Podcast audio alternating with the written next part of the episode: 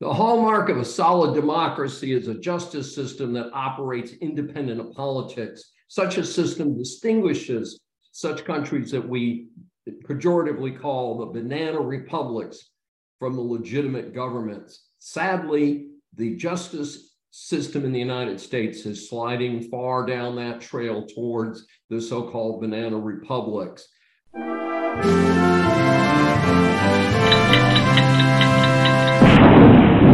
Welcome. This is Dr. David D. Schein for a special episode of Saving America.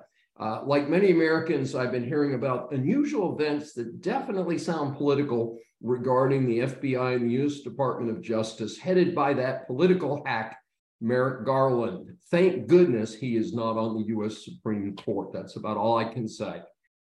Uh, Republicans have recently released a report out of the U.S. Congress, and it's called, I'll read the title FBI whistleblowers, what their disclosures indicate about the politicization of the FBI and the Justice Department. Our regular audience members will recall that recently Saving America awarded A grades to two FBI whistleblowers. So we, we know the backstory here, and it's a very compelling one.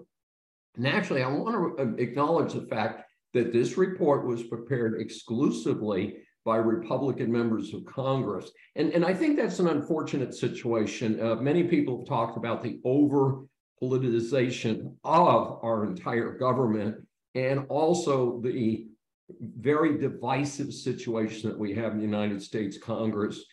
We need to act together to save America. And this is not happening at this time. And it, it is very disconcerting. But let's take a look at some of the key reports, uh, they, they provided a, a, longer list. I have summarized what I consider the key pieces to that list. Again, it's a longer list. The report itself, by the way, is 1,000 pages. So, number one, the FBI downplaying and reducing the spread of the serious allegations of wrongdoing uh, leveled against Hunter Biden. And when we say Hunter Biden, we mean by proxy Joe Biden, Biden's brother, and so forth. Two, the Justice Department FBI using counterterrorism resources to target parents resisting radical education curriculum like the idiotic uh, CRT. Three, the Justice Department FBI conducting unprecedented raid on a former president's home. And again, that is going to be the cliche that chickens will come home to roost the other party will get control at some point in here. And I predict raids on Clinton's home, Biden's home. Yeah, and this is a horrible, terrible precedent. And we're going to see what happens there. Number four, the FBI stalking Republican Congressman Scott Perry of Pennsylvania while on a family vacation to seize his cell phone. Now, they had a search warrant but he, the, the congressman himself said, look, you know, you want to look at my cell phone? There's, there's nothing exciting on it. Um, call my attorney. You would have been happy to look at it. You know, again, you're not going to see anything.